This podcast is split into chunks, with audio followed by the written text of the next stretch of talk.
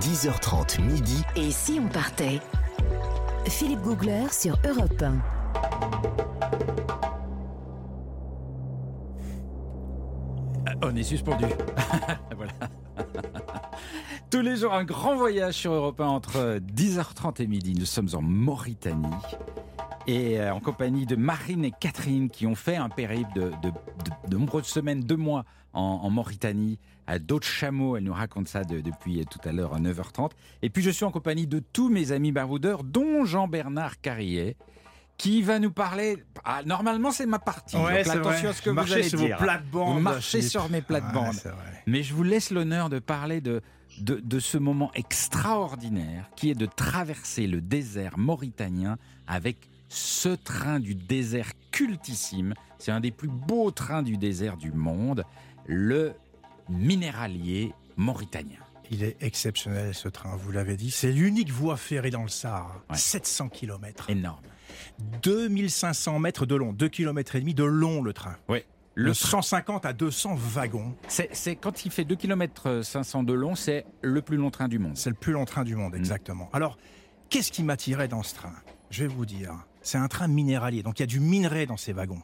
C'est la ressource économique vitale de la Mauritanie.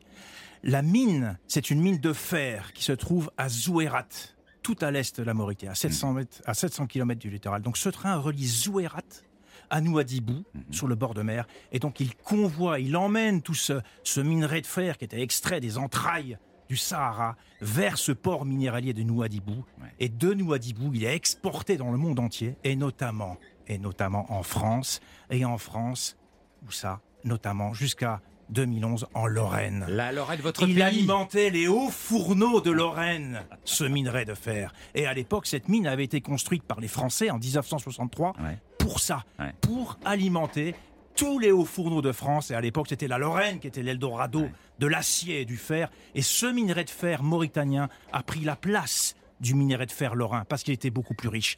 Teneur de 60% contre 30% en Lorraine. Donc j'ai voulu voir ce minerai qui a pris la place L'origine? L'origine de ce minerai de fer qui a détrôné mon minerai de fer de votre Lorraine. de ma Lorraine. Voilà, donc j'ai embarqué sur ce train parce Ouais. qu'on peut justement embarquer sur ce train. Je, je voudrais juste préciser que le minerai, vous savez qu'un de ceux qui l'a découvert, c'est Saint-Exupéry, Oui. qui volait au-dessus des montagnes de la région de Zouérad, là où il, y a la du mine. rouge. Non, non, c'est que ça, le minerai modifiait les exact. champs magnétiques et ça, ça a perturbé ses instruments de bord.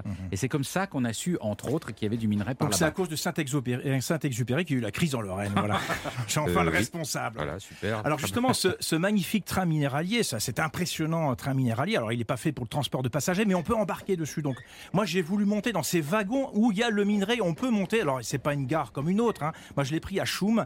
C'est euh, vous avez le train qui s'arrête, il brinque-balle dans tous les sens. Il faut se, il faut euh, escalader euh, les, les énormes wagons pour monter à l'intérieur de la benne, ces grosses bennes, sur le minerai. Et pendant 12 heures, vous êtes là assis sur les morceaux de minerai qui sont, ils ont été broyés, qu'on cassé avant. Oui, c'est de la poudre, C'est de la poudre, une sorte de poudre. Et alors, il faut bien sûr se que c'est couvrir. toxique. hein. Alors c'est très Bah toxique. oui. Alors on, on m'avait prévenu quand même. Il faut mettre une chèche autour des yeux. On est vraiment, on est emballé en fait. Il faut se mettre du plastique.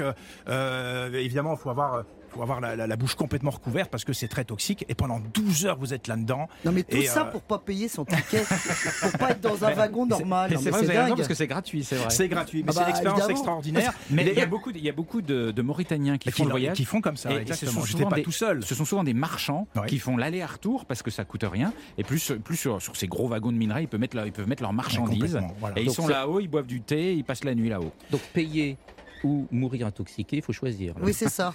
Notre ami de l'hygiène qui s'inquiète. Alors, au niveau de l'hygiène, il y a aussi l'hygiène des oreilles. C'est un vacarme. Moi, je crois que c'est presque le bruit qui m'a le plus. Parce qu'évidemment, on dort pas avec un vacarme comme ça. Ça, ça, ça, ça branle, ça brinque-balle dans tous les sens. C'est pas un train au sens euh, euh, comme on peut avoir en Europe. Ça reste un vieux train quand même, quelque part. Les voies ferrées sont pas très très bien. Elles sont un peu de guingois par moment. Pas donc, euh, donc c'est pas tout à fait aligné au millimètre. Donc vous avez vraiment euh, un, un bruit qui est, qui est absolument incroyable, un vacarme assourdissant. Et en même temps, le paradoxe, c'est qu'il y a ce, on est dans ce monstre d'acier avec sur le minerai de fer et en même temps on voit ces paysages absolument Eh oui. dingues défiler. Parce qu'on traverse le désert. On traverse le désert, le désert en fait. Et c'est ça qui est vraiment spectaculaire dans Et- cette Et aventure-là. c'est un des plus beaux trains du monde. Franchement, c'est un spectacle de le voir passer au milieu du désert. Et, euh, et Vous quand l'avez on- fait, vous, Oui, d'ailleurs, oui, oui, tout à fait. Et la nuit sur ces, euh, sur ces wagons de minerai, il fait froid.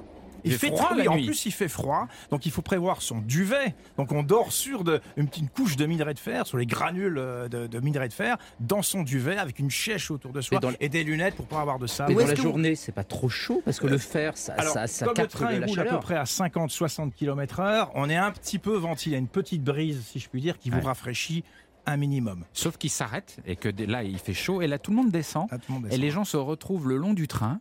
Et on boit du thé, on et discute avec les autres ouais, passagers. les salam alek, euh, Les salam alek, on prend son temps, le temps ne compte pas, et, euh, et c'est une sacrée aventure. C'était une très très belle aventure. Pour moi émotionnelle et en même temps en tant qu'aventure de voyage. Ouais. Voilà. Euh, Marine, vous n'avez pas vu vous ce train, vous l'avez pas, vous l'avez pas pratiqué. Alors on l'a vu à Noidibou, parce qu'on a, on a fait escale à Noidibou, on a vu des gens embarqués sur le train, mais non, on ne l'a pas emprunté, ce sera peut-être pour un prochain voyage. Ouais, je vous conseille l'aventure parce que c'est c'est vraiment spectaculaire et c'est une façon de, de rentrer en contact avec la population vraiment sympathique. Mais bon, je vais pas vous faire le- l'article à la défense du train. hein. Je pense que c'est une des meilleures façons de, de voyager au monde. Euh, vous- votre, votre moment le plus fort dans, dans ce voyage, celui que vous gardez, que vous racontez à tous vos amis euh, pendant les veillées. Alors la, fête du divorce dont je vous parlais est l'un des moments forts. Après, cette ville de Wadan a eu quand même quelque chose euh, d'incroyable en termes d'émotion. C'est-à-dire que pour, pour vous imaginer, c'est une falaise, euh, une falaise ocre avec un, un fleuve verdoyant de palmiers euh, à ses pieds. Et euh, plus on se rapproche de cette falaise, euh, plus on distingue hein, finalement ce, ce Xar, la vieille ville, qui est, qui est construite de la roche, euh, de la même roche que la falaise. Et c'est un peu l'image fantasmée d'une cité des mille et une nuits, avec euh, tout autour des Oh. horizons à l'infini. Ça, c'était quand même assez, assez savoureux. Et ce moment délicieux du soir, vous l'avez goûté? Que quand vous avez eu chaud toute la journée et qu'il va faire un peu frais la nuit, il y a une espèce de, de- de moment intermédiaire où le temps s'arrête, vous êtes bien, il fait doux, et vous n'avez qu'une envie, c'est vous arrêter et regarder ces roches ocres, ce sable doux. C'est Tout devient doux et la vie devient une sorte de petit paradis pour quelques, quelques moments. Alors Catherine a eu euh, son paradis, je vais la laisser euh, raconter, parce qu'on n'a pas eu le même ressenti euh, Ah bon? à cet endroit. Oui, la, Mau- la Mauritanie réserve des surprises sans arrêt. C'est- vraiment un pays a- extraordinaire, surtout d'un point de vue géologique. Et au nord de Ouadane, ce lieu qui a tellement enchanté Marine, qui m'a enchanté aussi, mais moins que l'œil de l'Afrique, le Galbel Richat, qui est une, structure géologique qui fait euh, 50 km de diamètre et qui est un ancien volcan qui est monté et qui s'est affaissé comme un soufflet. Et ce lieu, c'est vraiment de la, roche, de la rocaille. C'est dans ce lieu que Théodore Monod a euh, passé des années euh, à arpenter, à, à chercher des cailloux. Et justement, ces cailloux, tous ces petits cailloux partout, vous racontent des histoires. L'histoire de la création de la planète, de la tectonique des plaques. Vraiment, il y a quelque chose de tout à fait particulier. Et à la tombée du soir, là, pour moi, ça a été ce jour-là quand nous étions, après nous sommes restés dormir là, sous l'arbre de Théodore Monod, euh, où il y a euh, quelque chose de tout à fait fabuleux entre les, les rouges, les roses, les violets du ciel. C'est une petite brise et euh, l'annonce du soir et du feu avec le, moment d'échange avec nos chameliers et le guide interprète. Très bien. Ah, on a envie d'y retourner. Oui, c'est envie Ah oui, on Mauritanie. tout de suite. Marine et Catherine, je vous remercie beaucoup pour euh, être euh, passées, nous, nous raconter votre aventure en Mauritanie. Je rappelle que vous avez écrit à quatre mains un livre qui s'appelle L'année des deux dames. C'est votre aventure en Mauritanie aux éditions Paulsen, paru en septembre 2020. Merci Dans- à vous. Merci beaucoup. Dans un tout petit instant. Merci, merci beaucoup. Merci. À très bientôt, j'espère. On va retrouver dans un petit instant Christophe Mercier, notre hygiénator, qui va nous expliquer comment revenir vivant du désert. À tout de suite, À tout de suite. Christophe.